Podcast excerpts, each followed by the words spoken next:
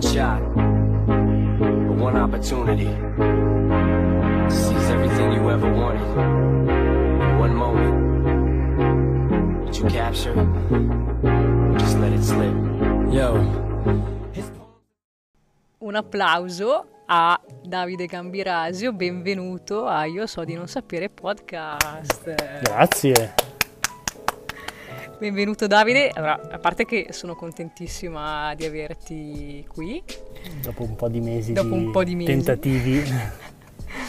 e per, per chi ci, ci sta ascoltando siamo in una location differente dal solito, vero Davide? Abbastanza. Siamo in un posto molto figo. Eh, Ristorante Lo Ster a Valtrighe. Ci hanno concesso la veranda per registrare. Un posticino carino, la carne è buonissima qui. Se avete l'occasione provatelo, ne vale la pena. Esatto, e ci accompagna dell'ottimo Bollinger. Cos'è come? No, allora, questo è sì, Bo- Bollinger. Bollinger, Bollinger, scusate, bollicina. chiedo scusa per eh, i sommelier che, che ci ascoltano. Due bollicine che Podcast enogastronomico oggi. Esatto, che eh, apriremo in anteprima perché ap- apriremo la bottiglia in questo momento se vuoi. Stappo? Sta- Stappi Stappiamo? e, e stappiamo, stappiamo questa bottiglia. Oggi vi faccio ubriacare Laura. E intanto che il nostro carissimo Davide eh, stappa. eh, allora Davide, Puoi fare anche due foto in diretta, così poi il materiale da, da legare. Facciamo, esatto, facciamo due foto in diretta che vedrete prossimamente nelle stories. Cerco di farlo Ri- riesce col botto. a fare il bottino. Vabbè, la tagliamo, dai. Olè! Ok. Benvenuto Davide! Magari si sentono anche le bollicine. Aspetta. Sto versando un po' Wow. energicamente, però Top! non so se il microfono, bisognerebbe riascoltare. Sì, diciamo che eh, questo più che podcast è un ASMR. Eh? Eh, una, una ASMR, quelli Cioè? che eh, sono quelli che mh, tu registri, si sentono i rumori al, al microfono. Laura, io sono uno che parla poco, ascolto tanto, quindi tu oggi mi vuoi fare parlare. Esatto. Io con E un Bollinger ti distrago e faccio passare in l'ora. diretta ci facciamo Ah. il nostro cincinino. Ah, sa di tappo. Sa di tappo. eh. No, sto scherzando. Allora Davide, Dimmi tutto. partiamo con la domanda del podcast Ok. che ormai faccio a tutti praticamente. E quindi la faccio anche a te, ovvero se tu sai di non sapere. Sì, sono consapevole di non sapere la maggior parte delle cose. Quindi uso spesso Google per informarmi sulle cose che mi interessa sapere. Ad esempio, io non so di non sapere cosa serve quella roba davanti al microfono. Che è una Eh, stoffettina? Praticamente si serve per non sentire gli sputacchietti o comunque per filtrare la voce eh, durante la registrazione. Quindi sì, te- te- teoricamente funziona così. Poi non so se fa il suo utilizzo, eh, però sì, serve proprio Mm, per ehm, filtrare bene la voce in modo pulito senza sentire magari respiri affannosi, sputacchietti che si fanno al microfono. Teoricamente funziona così. Fantastico. Allora, eh, quindi tu sai di non sapere. Sì, sì. Noi, Davide, ci conosciamo da, da una vita praticamente. Noi ci conosciamo da quando eravamo adolescenti praticamente. Allora, io credo che si possa datare intorno al ah, 2008, 7, 7, 7, 2007? credo di sì. Effettivamente sì, ci siamo conosciuti prestissimo, cioè o comunque eh, quando eravamo ancora giovincelli.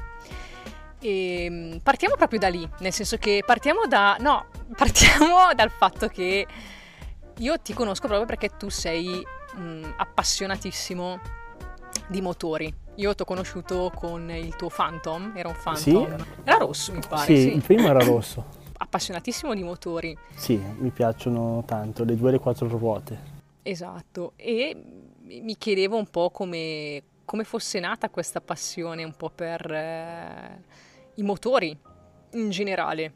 Allora, eh, non lo so, è una di quelle cose che non so. Stare, stare legati al titolo del podcast. eh, andando a scavare, forse, forse, forse possiamo trovare il- la prima passione per i motori intorno ai sei anni. Vabbè, al di là del classico, della classica attrazione che quasi tutti hanno per le macchinine da piccoli o, o robe simili.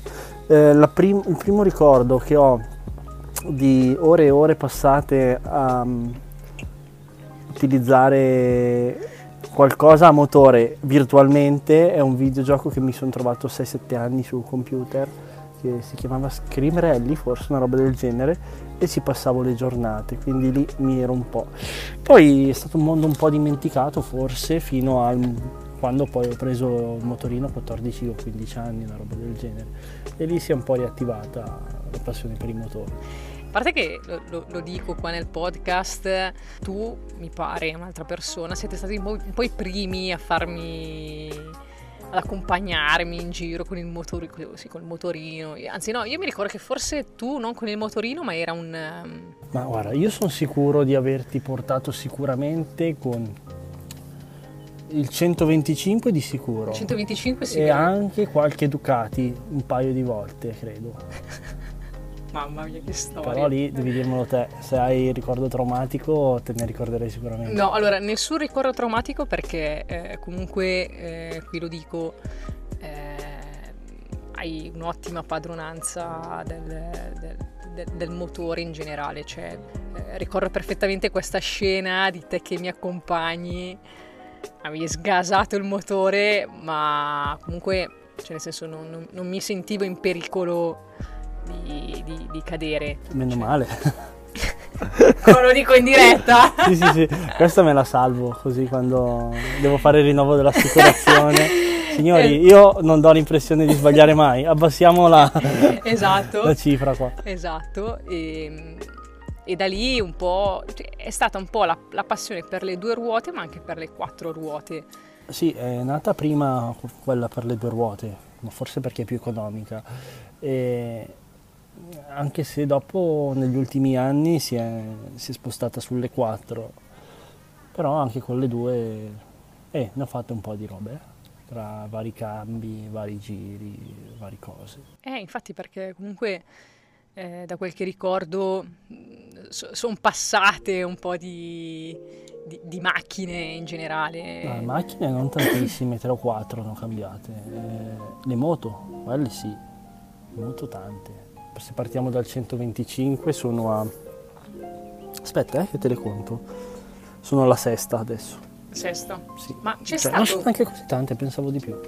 Ma c'è stato un viaggetto che ricordi di aver fatto con, eh, non so con la Ducati piuttosto Mm, sì. che significativo che dici "Qu- questo viaggio me lo ricordo Ma guarda, io non ho mai fatto grandi viaggi con le moto, io sono quello che fa su e giù via delle industrie su una ruota, per intenderci. Però eh, ho fatto nel 2017 o fine 2016 ho fatto una bella girata che per tanti è normalità, per me è stato un evento straordinario fare 600-700 km così in una mattina e pomeriggio. Ho fatto praticamente tutti i passi della zona, Tonale, Stelvio, tutti in giornata. Sono arrivato a casa distrutto. Il giorno dopo non sentivo più le gambe. Questo l'ho fatto con una Ducati Hypermotard, che non è neanche tra le moto più scomode che ho avuto, però ho dei bei ricordi. Non molto nitidi, ma bei ricordi. hai in mente non so non per forza viaggi ma o comunque dei punti che vorresti visitare in moto cioè prendere partire e fare quel- quella sosta o, o vai un po' improvvisazione nel senso prendi e parti e vai e Io comunque meno male sto sempre, non vado mai troppo lontano in moto, anche perché eh, sarò anche un motociclista della domenica, ma la moto sulle lunghe percorrenze è scomoda. Quindi mh, preferisco non allontanarmi troppo e, e avere un po' più di comodità. Una cosa che mi piacerebbe fare però, che non ho mai fatto, è la Sardegna in moto. Quella mi piacerebbe. wow Fantastico. Sarebbe da organizzare, però ecco devi calcolare mille chilometri solo ad arrivare praticamente, qualcosa meno, però c'è il traghetto che ti penalizza perché comunque ci passi veramente una marea di ore e quello sarebbe da fare, una mezza stagione che non faccia troppo caldo. Sarebbe bello quello. Sì, molto. Cioè, poi oltretutto la Sardegna è già bella di suo. Se poi fatta, fatta in moto ha quel br- brividino che da, da spuntare, da, da spuntare delle, delle cose da fare, no? Esatto. Parte che anche qua ci sono un sacco di posti molto belli, cioè basta andare sul lago di Iseo, farsi un giro in moto, fare qualche piccolo passo anche dei nostri qua sopra, che trovi i laghetti, posti incantevoli, senza andare lontanissimo. Eh, c'è tanto tanto tanto da scoprire, anche solo in Val Brembana e in Val Seriana ci sono decine e decine di posti un pochino fuori che ti possono dare delle grandi soddisfazioni. Ma che poi eh, tu preferisci farti i tuoi giri da solo o perché di solito magari mh, andando in giro ci sono proprio quei gruppi di motociclisti che prendono partono o sei più un tipo da, da, da farteli da solo questi Più solitario. Sì, Ok. Ho fatto qualche girata in gruppo e non mi sono mai trovato sinceramente. Tra chi magari lamenta l'andatura dell'altro oppure c'è quello che vuole fare il fenomeno a tutti i costi ti lascia indietro. C'è sempre un motivo per star meglio da soli, almeno per quella che è la mia esperienza. Poi Certo. anche in gruppo deve essere bello, però non ho mai trovato un gruppo eh, di cui mi sentivo parte. Ok, ok, beh, ci sta. E a parte comunque, che poi mh, apro, chiudo parentesi, ricordo ancora, ti ricordi quando avevi quella macchina bianca, eh, com'è che si chiamava? Che faceva scoppiettare il Non motore. credo di aver mai avuto una macchina bianca. No, non era la tua, ma te l'avevano data in prestito Ok.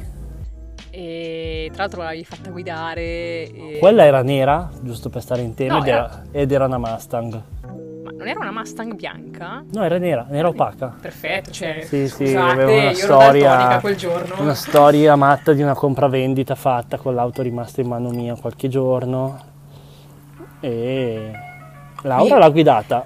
Eh, ci, ho- ci ho provato, devo dire che è stato molto bello. Se non ricordo male erano 318 cavalli di pura potenza. Eh, Sì, ah, intanto comunque noi stiamo bevendo. sì, sì. Lei è già al secondo bicchiere, un ubriacone. no, beh, ancora, ancora easy. Ehm, vabbè, comunque, tralasciando anche questo aspetto motori che comunque Ce l'hai ancora il video? Sei ricattabile, lo sai? non ce l'ho più perché era ancora nel vecchio profilo Instagram. Mi sa che l'ho pe- poi ho cambiato cellulare, quindi... E l'ho io perso. um, il telefono su cui avevo i video mi è morto da, da un giorno all'altro, proprio mi si è spento tra le mani e ho perso il con- tutti i contenuti. Ma um, io avevo questo video tuo con cui potrei ricattarti se solo lo trovassi, in cui se non ricordo male andava in coppia al motore, eh, arrivavi su quasi verso i 100, poi c'era la curva, hai iniziato a frenare e hai tirato giù un Eh. bestemmione. allora, quel video me lo ricordo. Urlando che figata! Era quello che tra l'altro ho postato su Instagram. Sì, che c'era anche Alessia. che salutiamo. Ciao Alessia. Ciao Alessia. Vabbè, tra- tralasciando questo aspetto motori che comunque è, è- è parte caratterizzante della tua vita, ma non solo, perché comunque non solo i motori eh, ci- circondano le tue passioni. No, buona parte. Io ti, ti- ti conosco come un, un ottimo, un ottimo, e, e qui lo dico e qui lo sottoscrivo, un ottimo venditore, che tra l'altro il proprietario di questo posto mi ha confermato, ovvero il suo entusiasmo e il fatto di essere un ottimo venditore. Lo, ri- lo ripeto perché mi è stato detto e quindi io lo Ah, riconfermo. il famoso sorprende poi vende. Eh, esatto, sorprende poi vende.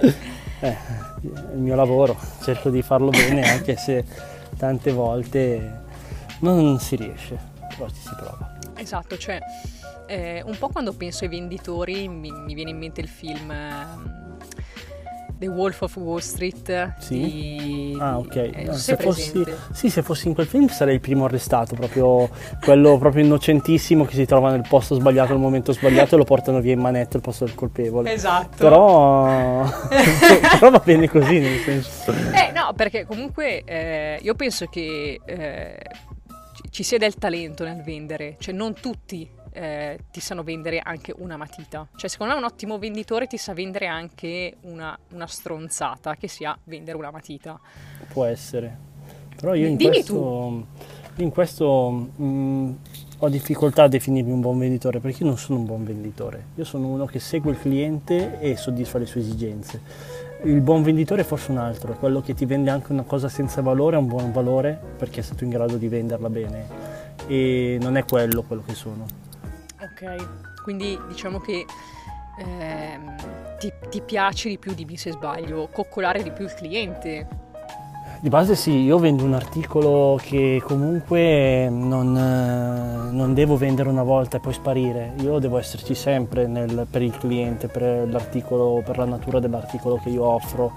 E quindi soddisfare le sue esigenze e seguirlo in un percorso come un fornitore fidato è più importante di vendere bene un articolo perché comunque l'importante è esserci sempre, non riuscire a vendergli una cosa che vale 1,10 perché quella sì, ok, sarebbe una bella vendita, però non è onesta e, e non paga mai. Sempre meglio guadagnare poco e sempre che tanto una volta sola. Quindi si, si punta a essere presenti, corretti, dare un prodotto giusto al prezzo giusto e, e assistere il cliente. Perché secondo me, poi da, da ignorante, perché io comunque mm, non ho mai venduto un, un prodotto in generale. Ma come? Penso- No. Tu mi hai venduto questo podcast. Ah, beh, L'hai venduto benissimo, me l'hai impacchettato, hai fatto il fiocchetto. Vuoi Esatto. anche la confezione regalo? Ma certo, grazie. Esatto. Con annesse bollicine. Cioè. Beh, queste sì, diciamo che queste però le metto io. eh. Esatto, queste le ha messe lui e infatti, vabbè, questo magari tu. Paga Davide. Esatto. Vabbè, comunque. Cioè, io A penso. meno che salti fuori. Ah, lo voglio fare anch'io il podcast. La bottiglia ve la offro io, ragazzi. è stato bellissimo. Tra l'altro. Lo vediamo. Sarebbe da fare, eh? Podcast eh, terza stagione, eh, business edition. Oggi un ristoratore, domani uno che ha un hotel, dopodomani uno che ha una spa. Te li trovo io. Beh, beh, beh, ci può stare, eh? Perché no? Una cosa diversa. Sì. Chiamo- Ma- Ma? Ma. C'è un ma. Ma no, che, che tra l'altro è una, è una domanda ehm, cioè, da ignorante, Fa- facciamo da esterna, di quella che comunque non, che, che sa di non sapere del, del- del mondo della vendita. Posso del- dirti un segreto? Dimmi. Siamo tutti ignoranti. Vabbè, quello è verissimo, quello è verissimo. Eh, cioè, come fai... ehm, a- cioè, io penso che non sia semplice farsi un giro di clienti. Forse è, è- è una delle cose per cui... eh, Guarda, forse non lo so, ognuno pensa che il proprio lavoro sia il più difficile del mondo e tanti hanno buone ragioni per crederlo. Però io ti assicuro che fare dei clienti nuovi oggi col clima che c'è è una cosa quasi impossibile. Cioè fare un cliente sano, vero, dove tu crei un rapporto di fiducia è diventata una cosa estremamente difficile. Non faccio in tempo a farne uno nuovo che ne perdo uno vecchio, per farti un esempio. sì. Sì, magari non sono bravo io, però è estremamente difficile, difficilissimo, perché comunque ovunque vai oggi c'è il sospetto, tutti pensano che li vuoi fregare, eh, dove hai la possibilità di partire a lavorare ci sono delle richieste che non esistono, c'è gente che ti chiama, vuole la merce per ieri ed è sempre così, non è il caso non è che uno magari gli succede che quel giorno ha, bisogno, ha questa emergenza, è il loro modo di fare acquisto ormai, che acquistano poco, non fanno scorte, vogliono tutto subito, tutto pronto, che in un contesto come quello di oggi dove avere la merce disponibile a magazzino non è più scontato perché tra le materie prime che non arrivano, il packaging che è irreperibile e altre difficoltà, la logistica che costa una follia e altre difficoltà simili, fare impresa come si faceva cinque anni fa è diventato impossibile, è cambiato tutto. Il mercato è, cambiato di base. Allora, dal 2018 il mondo è cambiato. in quattro anni è cambiato il mondo, completamente. Però ci si sta adattando ancora. Beh, quello, quello sicuramente, infatti come figura da, da, da, da venditore, e questo te lo chiedo, cioè anche nel periodo Covid, come l'avete vissuta voi venditori sotto questo aspetto? Cioè com'è stato l'impatto? Io sono stato fortunato perché vendendo disinfettanti il mio telefono squillava da mattina a sera. Altri colleghi erano completamente che con altri generi merceologici erano fermissimi, roba da stare 3-4 mesi a casa senza fare niente, senza avere un ordine, senza avere un preventivo da fare, senza nulla. Non so, penso a chi tratta articoli tipo ferramenta, così quello è stato uno dei settori dove proprio sono stati fermi a zero. O anche ad esempio i procacciatori di eventi, chi organizza matrimoni, cioè hanno fatto sei mesi da, da incubo veramente. Io tutto sommato, da un lato sono stato fortunato perché il mio, il mio lockdown numero uno è stato in giro consegnare merce, quindi mi sentivo il re del mondo in giro da solo sulle strade, tipo io sono leggenda. C'avevi il cane? No, il pastore tedesco mi mancava, però il clima era quello, anche se c'era... Eh, se, ci pensi, se, se ci si pensa oggi viene quasi da ridere, ma c'era un clima di terrorismo psicologico elevatissimo. Cioè, esempio, io se vedevo un posto di blocco dopo un chilometro, strada libera, lo vedevi, cambiavo strada, anche se potevo essere in giro e tutto, c'era una paura di farsi fermare che Sì, eh, si, si girava attorno.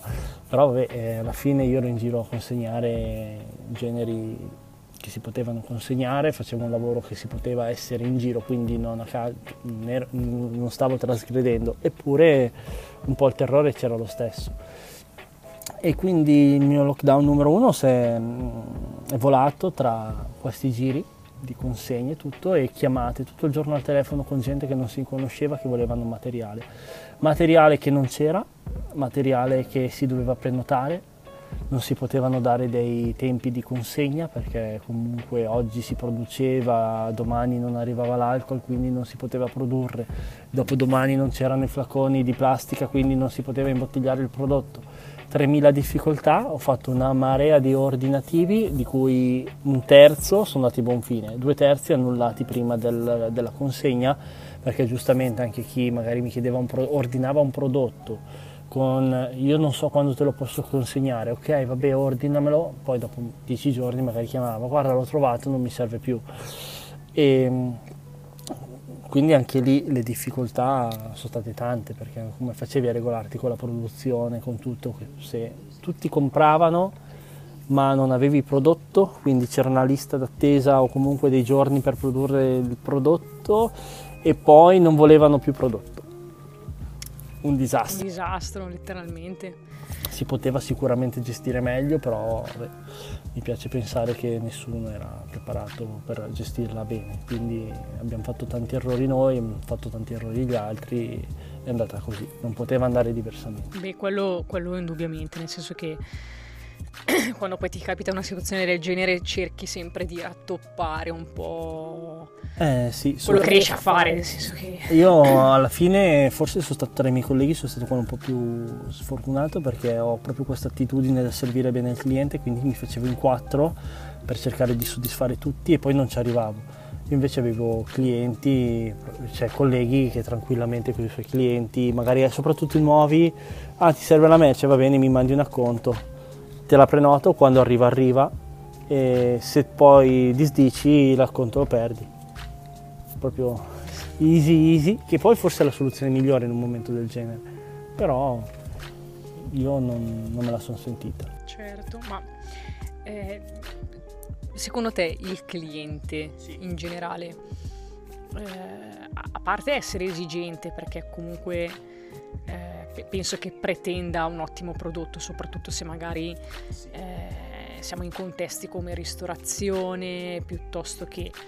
mm, ma fondamentalmente secondo te, cioè da, da venditore, che, che cosa vuole realmente il cliente?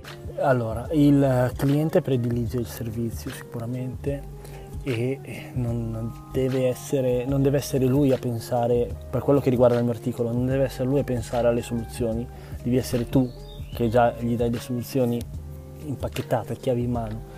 Eh, parlavo giusto ieri con Raffaele del ristorante che ci sta ospitando, mi dice guarda tu alla fine il prezzo del tuo prodotto a me non me ne frega niente, perché tanto alla fine dell'anno se spendo 5.000 euro o 10.000 euro dei tuoi prodotti non mi cambia niente su un ristorante che fa eh, X eh, coperti al giorno, magari sono 250 persone al giorno, alla fine dell'anno 5-10.000 non mi incidono niente, non, è meno del, pre, del, costo annuo di un lavapiatti. Eh, però il tuo servizio che per me è vitale è che non guardo mai il magazzino, che tutto quello che mi serve c'è sempre e che se c'è qualche problema me lo risolvi e quando ti telefono sei qua. Questo fa la differenza. Almeno.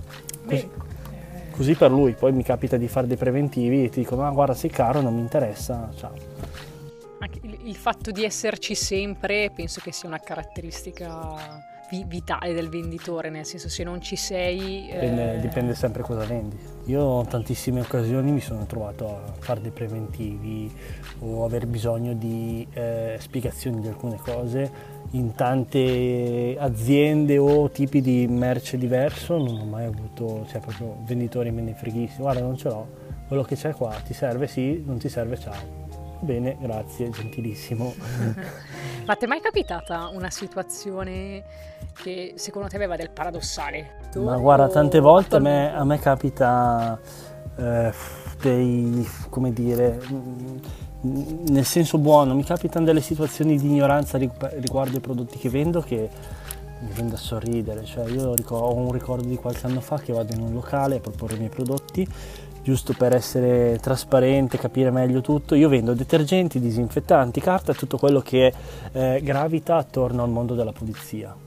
E vado in questo locale, avevano un pavimento ingresso porcellanato, poroso, bruttissimo, che aveva dentro proprio il nero, lo vedevi che era sporco, c'erano centinaia di strati di, di batteri e sporco accumulato nei pori delle piastrelle, gli lascio un campione di un prodotto eh, meraviglioso che bastava buttarlo a terra con un po' d'acqua e spazzolare per tirare fuori tutto il nero dalle piastrelle. E lo lascio, glielo faccio provare torno e, e questa mi dice ah guarda buono però non lo posso usare perché il mio fornitore di prodotti cioè il concorrente mi ha detto che se uso il tuo prodotto mi si staccano le piastrelle ma e gli faccio ma ok quindi ti ho detto di comprare il suo e non comprarlo da me e mi fa, eh sì, va bene, ci sta, nel senso, vuoi dargli fiducia, ci lavori da tanti anni, va benissimo. Facciamo finta di niente. Io ho altri 3000 articoli. Tutto il resto cosa faccio? questa mi fa ridendo, eh per tutto il resto c'è Mastercard. Ma Questa Ma è, guarda, perché sono una brava persona, se no io bruciavo il locale. Detto proprio. Proprio sì, sì, sì. Sì, ma anche perché poi nel senso cioè, allora che senso ha avuto chiamarti per farti... No, beh, ma sono sempre andato io, non mi ha mai chiamato nessuno. Okay. Cioè, io entro dalla porta, buongiorno, sono io, ciao, sono quello dei detersivi. Ciao. Ti serve qualcosa? No, ok, lo sapevo, però posso dare qualcosa. No, certo. Eh beh, che comunque ci vuole anche una certa sfacciataggine, no? Mettiamola... Eh, sì, è un po' una rottura di palle, però... Oh, l'ho scelto io. Certo, eh sì, credo che anche questa nota, no, di di buttarsi no, anche con, con, clienti che magari ti, ti, mandano a quel paese, però tu sei lì che, che, devi cercare di venderlo quel prodotto, cioè c'è poco da fare. Tante volte sembra più difficile darsi il coraggio di buttarsi sempre che neanche farlo veramente. Eh, sai, magari vai, vuoi andare in un ristorante a proporre i tuoi prodotti, arrivi là, trovi sempre pieno, pienissimo, la coda alla cassa, quindi tu sei quello che arriva lì, fa la coda, guarda, sì, buongiorno, cercavo il titolare, ti mandano tranquillamente a quel paese però tante volte invece è più facile del previsto, cioè, ti capita di arrivare nel momento in cui, eh, ce ne so, è due volte che il suo fornitore gli scarica 10 colli e gliene fa pagare 11 perché se ne dimenticano di scaricare uno, lui pensa che lo vogliono fregare, magari è così, magari è solo un errore e quindi ti dà spazio, ti dà spazio, hai la possibilità di, di far vedere quanto vale il tuo prodotto e se sei bravo anche quanto vale il tuo servizio di solito quello lo si vede col tempo, però se sei bravo riesci a far capire che tipo di persona sei entro uno o due incontri c'è la facilità di, di, creare questo nuovo rapporto e portarlo avanti anche per anni. Io ho dei clienti che seguo da dieci anni. Ah, wow! Eh, da quando ho iniziato. Quindi mi piace questa cosa, è positivissima. Eh sì, cioè, comunque penso che il fatto che siano dieci anni che, che, che scelgano te eh, fa la differenza, nel senso che c'è, c'è fiducia, c'è, c'è anche poi un rapporto, come dire, sì, poi io con alcuni clienti ho dei rapporti proprio che vanno oltre all'immaginabile. Cioè, c'è gente che mi lascia il ristorante libero per registrare un podcast. Non so se. Vero, ragazzi, cioè. per dire. Infatti anch'io ah, sono serve un posto, eh, vieni qua al ristorante, tanto alle tre, tre e mezza non c'è nessuno, vieni qua. Infatti è la stessa cosa che gli ho detto io, nel senso che cioè, la fiducia che hanno riposto in te nel lasciarti un locale, cioè come un ristorante, cioè noi siamo qua in questo posto completamente soli. Con un frigorifero pieno di champagne. Pieno di champagne, cioè, che anche lì dico, cioè, anche questo fa la differenza, no? il, il, fatto che si può porre totalmente fiducia in te. Eh, anche qui, sotto questo aspetto, no? che non è solo il venditore, ma anche quello che, che lasci tu nelle persone. Comunque Laura, io ho avuto fiducia in te, ho, ho, ho, comprato i bitcoin e ho perso tutto. Lascia stare i bitcoin che... che tra l'altro... Un argomento scottante. Uh, argomento scottante. Sì. Eh. No, a proposito, vabbè, a parte bitcoin, però secondo me eh, tu sei un economista fatto e finito, nel senso che... Eh, ne sa, no, questo te lo dico eh, da, da, da amica, ma anche da quella che sa sempre di non sapere mai abbastanza nel mondo dell'economia, nonostante degli studi, ma eh, tu sei veramente, cioè, ne, ne, sai a pacchi di, di, di, economia, borsa, cioè comunque tu segui eh, abbastanza no? l'andamento della borsa o comunque... Sapendo di non sapere, mi sono informato perché mi interessava. Ma esatto, ma mh, mm, cioè, a proposito di questa cosa, nel senso, mm, come è nata Guarda, potrei raccontarti un aneddoto molto divertente, anche se potrebbe non sembrare vero, però ve lo racconto lo stesso. Ok. Eh, seconda media. Abbiamo visto obbligazioni ed azioni in, in maniera molto blanda e in educazione tecnica. Non so se è presente, sì. l'avevi fatto anche te. Tu hai fatto le medie? Eh, sì. Perfetto, ottimo. Quindi, eh, se hai fatto un programma di studi simile al mio, eh, che eh, tra un disegno tecnico e un altro si guardavano anche dei discorsi eh, economici, industriali in eh, educazione tecnica, eh, avrai fatto anche tu come me una piccola parte, sono state due pagine di libro, che parlavano di obbligazioni, titoli di Stato, eh, azionario in genere, in maniera molto blanda e il periodo era quello del crollo delle azioni Telecom, che non ricordo neanche il motivo, non l'ho più analizzato sinceramente. Mi ricordo che si parlava di queste azioni Telecom che erano quasi a zero. In quel momento ehm, appunto le stavamo facendo in seconda media, le azioni in genere io mi sono fatto un po' ingolosire e un giorno dico a mia mamma, ma perché non mi porti in banca che volevo parlare col direttore delle azioni? Ma sei serio? Giuro. Puoi chiedere a mia mamma se vuoi, visto che... No, no, ma ti credo, sulla parola. Io vado, vado da questo direttore della filiale di Chignolo della Intesa San Paolo e praticamente gli chiedo, ma scusa, ma... Ehm, cioè la Telecom è la, il principale operatore, ovviamente detto con i termini di uno che va in seconda media, non come ve lo sto dicendo oggi cioè, la Telecom è il principale mh, mm, operatore telefonico italiano. Le azioni sono quasi a zero, com'è possibile? Le vorrei comprare. E praticamente questo mi dice, ma guarda, lascia stare, probabilmente puoi perdere tutto, qua su giù, quello che investi ovviamente, non tutto tutto. E, e dopo un paio di minuti che stavamo parlando mi fa, ma scusa, ma tu andare a giocare al pallone come tutti quelli della tua età? No. E allora sono uscito un po' sconsolato ed è finito lì il discorso ho mm, riscoperto un po' questo mondo nel 2017 che ho fatto un paio di operazioncine con due o tre moto e mi sono ritrovato cioè due o tre moto nell'arco di due anni eh. cioè non... no, beh, certo. e mi sono avanzati due, due spicci e allora ho ricominciato a, a dare peso a questo mondo che è un mondo complesso e difficile sotto alcuni aspetti ma molto bello e quindi tra le varie cose mi destreggio anche lì. Per me non dico che è un secondo reddito, però mi dà una mano. Beh, eh, comunque cioè, po- posso dire che eh, non è da tutti eh, i ragazzini delle medie andare in banca. Vabbè, ma con una comprensione pari a zero, lì c'era proprio, ah cavoli, sono quasi a zero, sicuramente risaliranno, quindi le voglio comprare. Non è che c'era una linea logica. No, certo, però eh, fa, fa, già capire, nel senso, io sfido chiunque, cioè io sinceramente non ho mai trovato un bambino, delle, bambino, un ragazzino delle medie che va in banca per fare una domanda di questo tipo. Cioè, è bellissima questa cosa, cioè, eh, ogni tanto mia mamma la racconta. Infatti mi ha tenuto fresco il ricordo lei, io non è che ho dei ricordi lucidi di quell'evento qua, però mi ricordo che eravamo andati e alla fine ne sono uscito con una... Eh, all'epoca, se non ricordo male, c'erano le prepagate della San Paolo delle Olimpiadi invernali di Torino che erano tutte diverse, erano collezionabili, alla fine ero andato là per prendere le Telecom e sono uscito con una prepagata comprata. vabbè. Sì, quindi vabbè. Beh, comunque anche, come dire, mm, anche sotto quell'aspetto lì no, che tu mi hai detto mm, che hai comprato moto, le, le hai vendute, cioè, ma anche non solo moto, ricordo, quello che ricordo cioè, anche sotto quell'aspetto lì, eh, saper gestire le entrate e le uscite finanziarie, io penso che non sia così. Cioè, io personalmente non Guarda, lì, ce la farei. Lì io mi sono fatto un po' ingolosire perché compravo le Ducati. Mi volevano rifilare a tutti i costi il finanziamento 0,99%.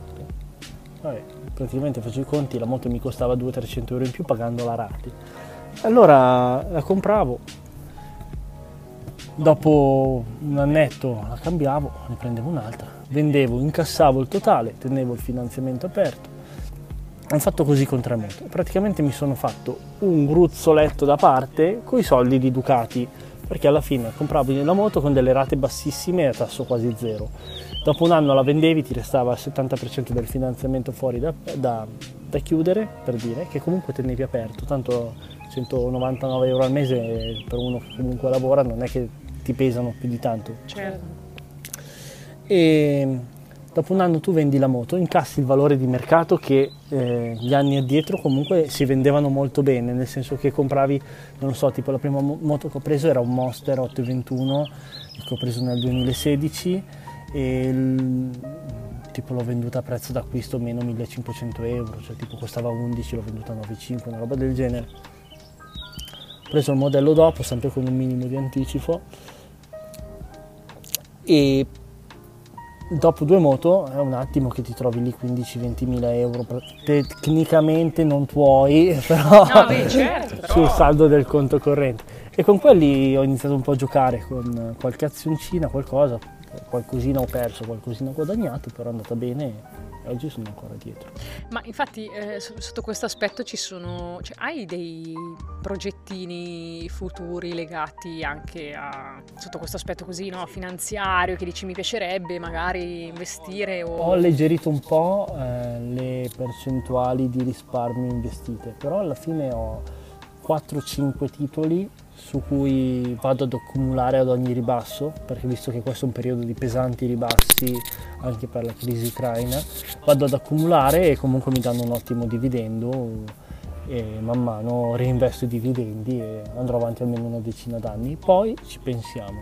Ma per chi ci ascolta, perché ovviamente con queste eh, definizioni dividendo, cioè che, che ah, cosa scusate, intendi, cosa allora, intendi? il dividendo è una, um, una sostanzialmente è una percentuale dell'utile che l'azienda fa che distribuisce ai suoi azionisti, ovvero se io sono, che ne so, la EMI, faccio un milione di euro di ehm, utili e decido di distribuire la metà agli azionisti e ho, cifre ipotetiche, un milione di azioni circolanti, quindi un milione di azioni in mano a persone o istituzioni, io do ad ognuno di essi 50 centesimi.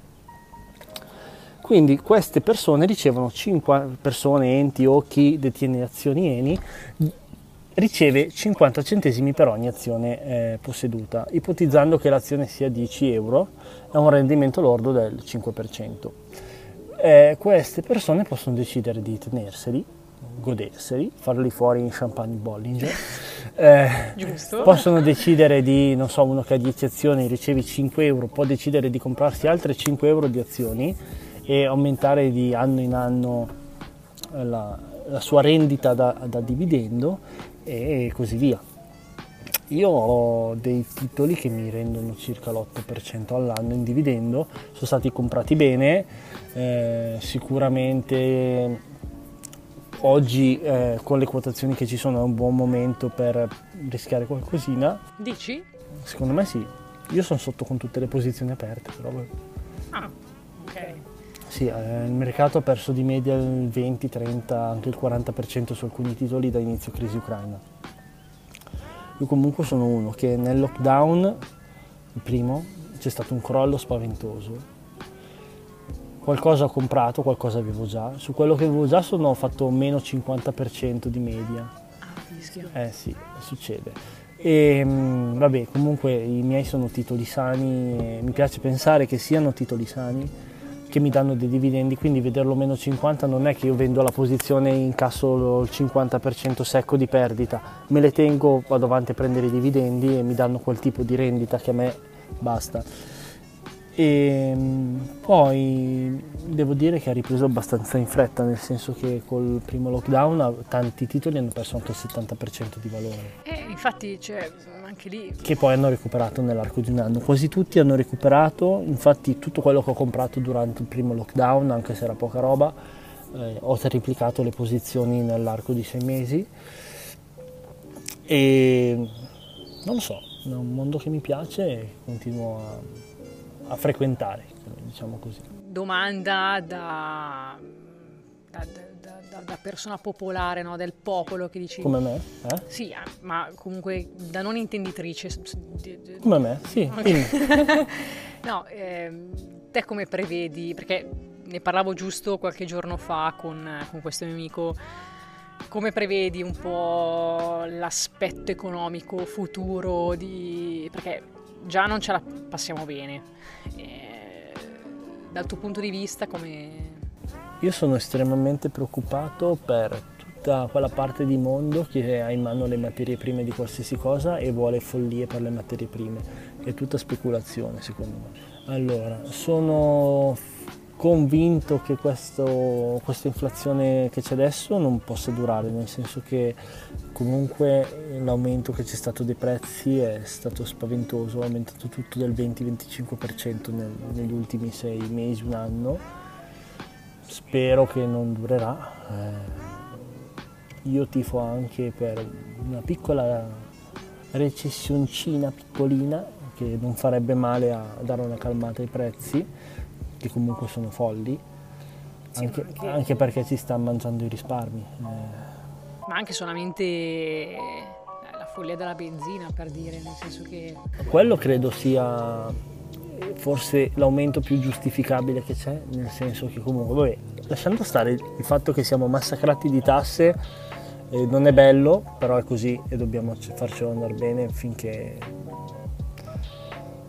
finché non le abbassano, speriamo. Eh. e la benzina comunque è legata al prezzo del, del, petrolio che ha avuto un'impennata, quindi è forse quello che ha meno speculazione alle spalle, proprio perché è un bene di largo consumo e un po' la concorrenza spietata che c'è anche in quel settore lo tiene basso il più possibile. Però su altre cose ci sono stati degli aumenti veramente, io magari non conosco la materia e credo che siano ingiustificabili, però eh, cioè tipo il, il mondo delle auto, io stavo pensando di acquistare un'auto adesso e ho guardato diversi modelli e ho guardato i listini di oggi e i listini eh, di, del 2019. Eh, c'è dentro il 30%, 30, 30% di diversità sui listini che prima ti scontavano e adesso non ti scontano. Cioè, quindi se facciamo i calcoli con la calcolatrice magari anche il 35% di differenza. Io sinceramente rispetto al 2019 guadagno meno. No, Cioè, certo. aumenta tutto e cioè, io non sfido una persona che fa un lavoro normale che eh, oggi guadagna il 35% in più di quello che guadagnava nel 2019. Se ci siete ditemi dove lavorate e dove mandare il curriculum che arrivo anch'io. A questo punto lo mangiano tutti, cioè... Eh, Laura, il bicchiere è vuoto, ancora un'altra Sì, sì, qua, qua sta il Bellinger è buono, ve lo è Bollinger. Poi non so se è Bollinger, perché Bollinger. Champagne è francese. Dovresti fare ogni podcast un Bollinger. Bollinger. Bollinger. Se lo dico così. Poi magari se qualche ascoltatore che sa bene il francese e vuole dirmi esattamente qual è la pronuncia, mi può fare delle ripetizioni di francese che così quando ordino lo champagne in giro non mi sento in difetto con la pronuncia che magari sbaglio. Qua salutiamo il nostro carissimo Alessandro Dada Alessio. Non so se l'hai conosciuto, lui è sommelier. Sì? Sì, ci risponderà lui di dovere a questa, a questa Ok, domanda. e se hai dei canali d'acquisto buoni, fammelo sapere che io tutto sommato un paio di bottiglie a settimana le apro. Grazie. Prego. diciamo che mh, sotto questo aspetto no, di, di- di crisi finanziaria e così via, ci, ci sono dei progettini futuri sempre legati a, che ne so, a motori piuttosto che o... Mi piacerebbe, molti probabilmente rideranno, una Toyota Yaris GR, attenzione, Ok. piccola vettura 4x4, 1600 benzina a 260 cavalli. Mi piacerebbe da avere come auto per tutti i giorni, però vabbè, aspetto che i listini si diano una calmata o che tornino a fare il 15% di sconto sulle auto. Ma mh, questa è una domanda che ti volevo fare prima, poi mi sono completamente dimenticata, però eh, c'è qualcosa che cambieresti se, se tu fossi il capo no, di, di un'azienda di cui sei comunque lo stesso il venditore no, di questa azienda? C'è qualcosa che cambieresti rispetto a quello che hai potuto notare in giro? Trovo che molte aziende siano in ostaggio della burocrazia. del, del scrivere tutto, del eh, mandarsi una mail per ogni cosa e che ci siano anche sotto tanti aspetti una marea di sprechi di tempo e di risorse per seguire delle procedure a volte che alle grandi aziende piacciono ma sono poco produttive. Un'altra cosa che farei oggi sicuramente tutte quelle aziende che hanno centinaia di metri quadri di tetto mettere fotovoltaico perché con quello che costa la corrente oggi, con quello che costa produrla col gas, visto il prezzo del gas e visto che ogni tanto bisogna accendere pure le centrali a carbone per fare la corrente elettrica, farsi un po' di autoproduzione non sarebbe male. In questa fase mi preoccupa un po' il clima. Ah, quello sì, quello, quello anche a me.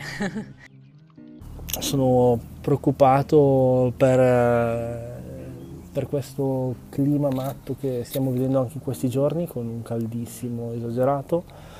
Mi preoccupa il fatto che ovunque guardo vedo aree verdi che vengono disboscate perché probabilmente anche per, sempre legato al prezzo del gas elevatissimo vedo un sacco di gente che taglia alberi per, probabilmente per preparare la legna per il prossimo inverno. E una cosa un po' mi preoccupa, nel senso che il verde è poco, se poi tagliamo quel poco che abbiamo, Vero, e allo stesso tempo oh, sono uno che gira a motore, sono, sono contrario all'elettrico per quanto riguarda l'automotive, però cioè, ci vuole buon senso anche nelle cose.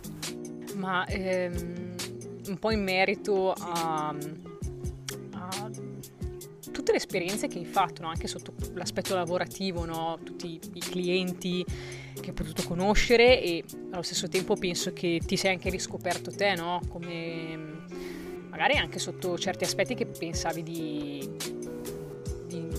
non avere, magari ti sei riscoperto sotto altri punti No, di diciamo vista. che gli ultimi due anni sono stati molto interessanti. Sono tanti ca- ho fatto tanti cambiamenti, non tutti con consapevolezza, nel senso che sono cambiato e poi me ne sono accorto. E sono una persona in evoluzione oggi. Non so dirti come, ma so di esserlo. Ok, se, se riguardi un po' al, al Davide di molti anni fa, no? Facciamo una decina di anni fa, mettiamola così. Vabbè, magari una- non una decina, magari anche un po' meno, ma Io te l'ho mai detto che ho una pessima memoria? no.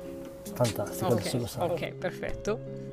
Eh, c'è qualcosa che, che gli diresti con la consapevolezza che hai acquisito oggi e l'evoluzione che Sì, mi dici? gli direi compra le Moncler, le azioni ovviamente. Sì, quello è stata una delle grandi occasioni perse.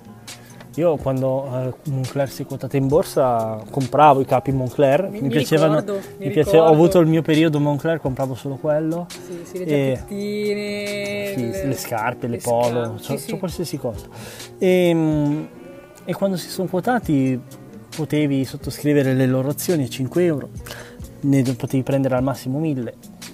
E quando è che è stato? Sarà stato il 2015, sì, non il 2016, il 2015 credo, la butto lì, o forse il 2014. Vabbè, e le volevo comprare, ma io non avevo le possibilità. Se mi prendevi per le caviglie e mi, scuota- eh, mi- mi scuotevi, probabilmente cadevano 50-100 euro, non di più. Quindi spenderne 5.000 per un investimento era una cosa impensabile.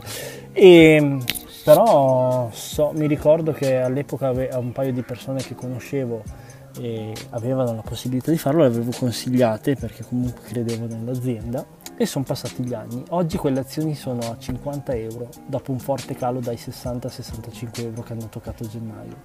Quindi sarebbe stato un bel colpetto. Eh. Quindi gli diresti di... Questo me lo direi. Tra le varie cose. Ci sta, ci sta. Ehi, vendi un rene, prendi le Moncler. Poi te ne compri due.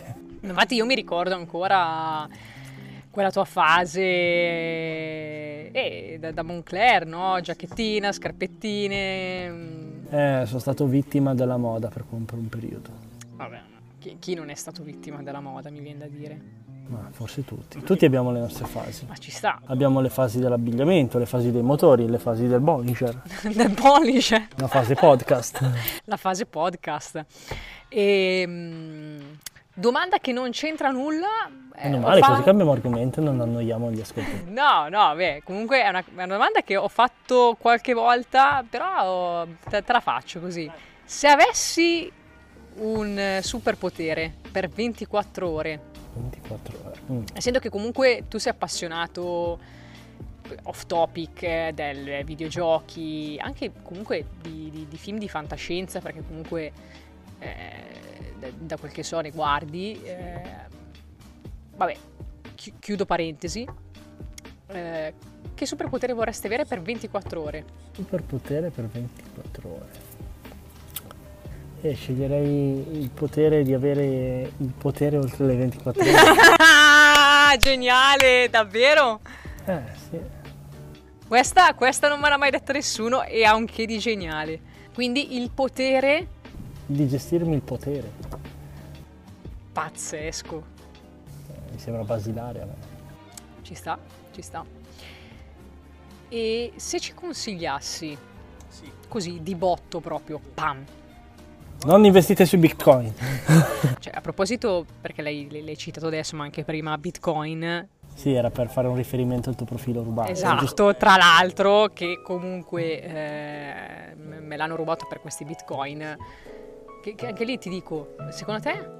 Allora, io non conosco la materia, ma quando tu devi mettere dei soldi reali su una cosa virtuale, non so perché, ma sento profumo di inculata. Mm, Sì, quindi io ci sto allontanando a prescindere. ok, quindi non sei particolarmente favorevole No, al... sono proprio contrario. Ok, ok. C'è una moneta digitale che cosa? Cosa? Faccio un bonifico istantaneo, i soldi li ricevi adesso, non c'è cartaceo, non c'è niente, sono già digitali i soldi. Non c'è bisogno di un altro veicolo. Ah, perché adesso comunque questa storia del Bitcoin sta, sta prendendo piedi in una maniera incredibile. Il, il problema è quando ti un- sei, pro- sei bombardata da un prodotto come il Bitcoin. Perché sei bombardata? È marketing. Te lo vogliono rifilare. Se fosse qualcosa di prezioso, non, non ne sentiresti parlare. Chissà che è prezioso, se ne raccatta più possibile e zitto zitto nel suo sottobosco si tiene i bitcoin sotterrati sotto il cespuglio di more. Vuoi un succo di more? No, c'ho il Bellinger. Beh, Bollinger. Ancora, Filippa, perché dico Bellinger? È tutto il tempo che dico Bellinger è Bollinger. Chiedo scudo a tutte le persone. Scudo. Salutiamo anche Luca Giurato, se ci, magari si ascolterà questa puntata. Vabbè, comunque, se c'è un... Eh, così, diretto, eh, Mi sono tornati sulle bollicine. Eh, sì. un videogioco, perché comunque ricordiamo che tu giochi ai videogiochi. Un videogioco che ci consigli?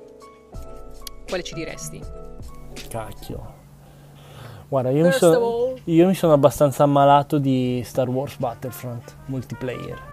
L'ultimo, il penultimo, che poi adesso hanno fatto il 2, però vabbè, cioè adesso è uscito nel 2015, adesso sette anni fa. vabbè, eh, ogni tanto sembra che sono mesi, in realtà sono sette anni. Quello è un gioco che mi ha rapito, mi è piaciuto tanto. Un film o una serie? Così, è quello che ti viene istintivamente... Sì, da- sì, da- da- dammi un minuto che qualcosa c'è. Ce ne sono talmente tanti che sono belli, eppure devo dirtene solo uno. Non so. O se ne hai più di uno, va bene. eh.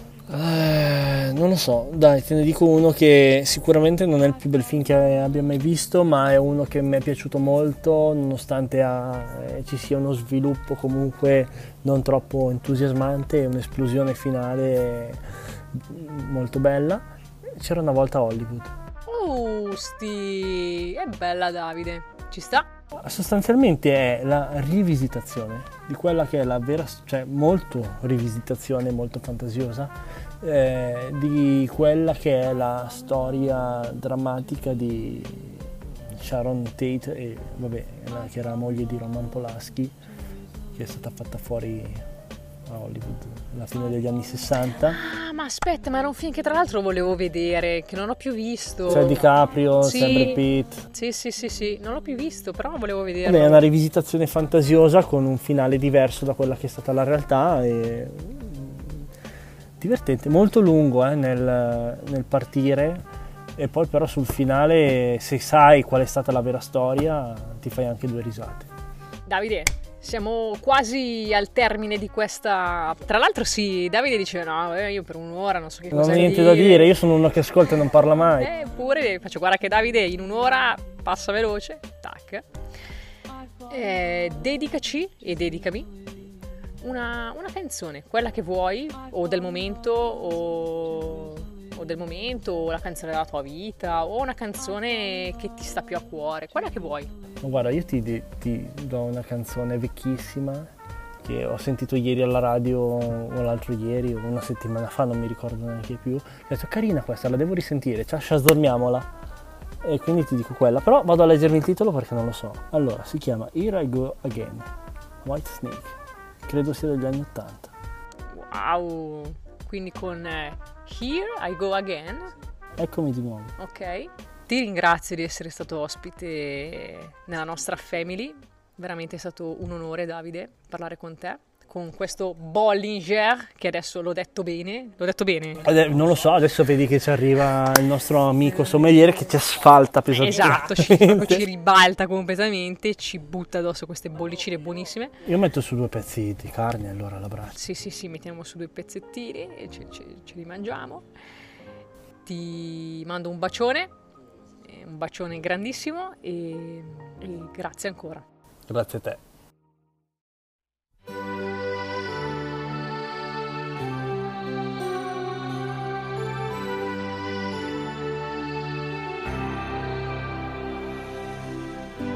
I don't know where I'm going, but I sure know where I've been. Hanging on the promises and songs of yesterday, and I've made up my mind. I ain't wasting no more time. Here I go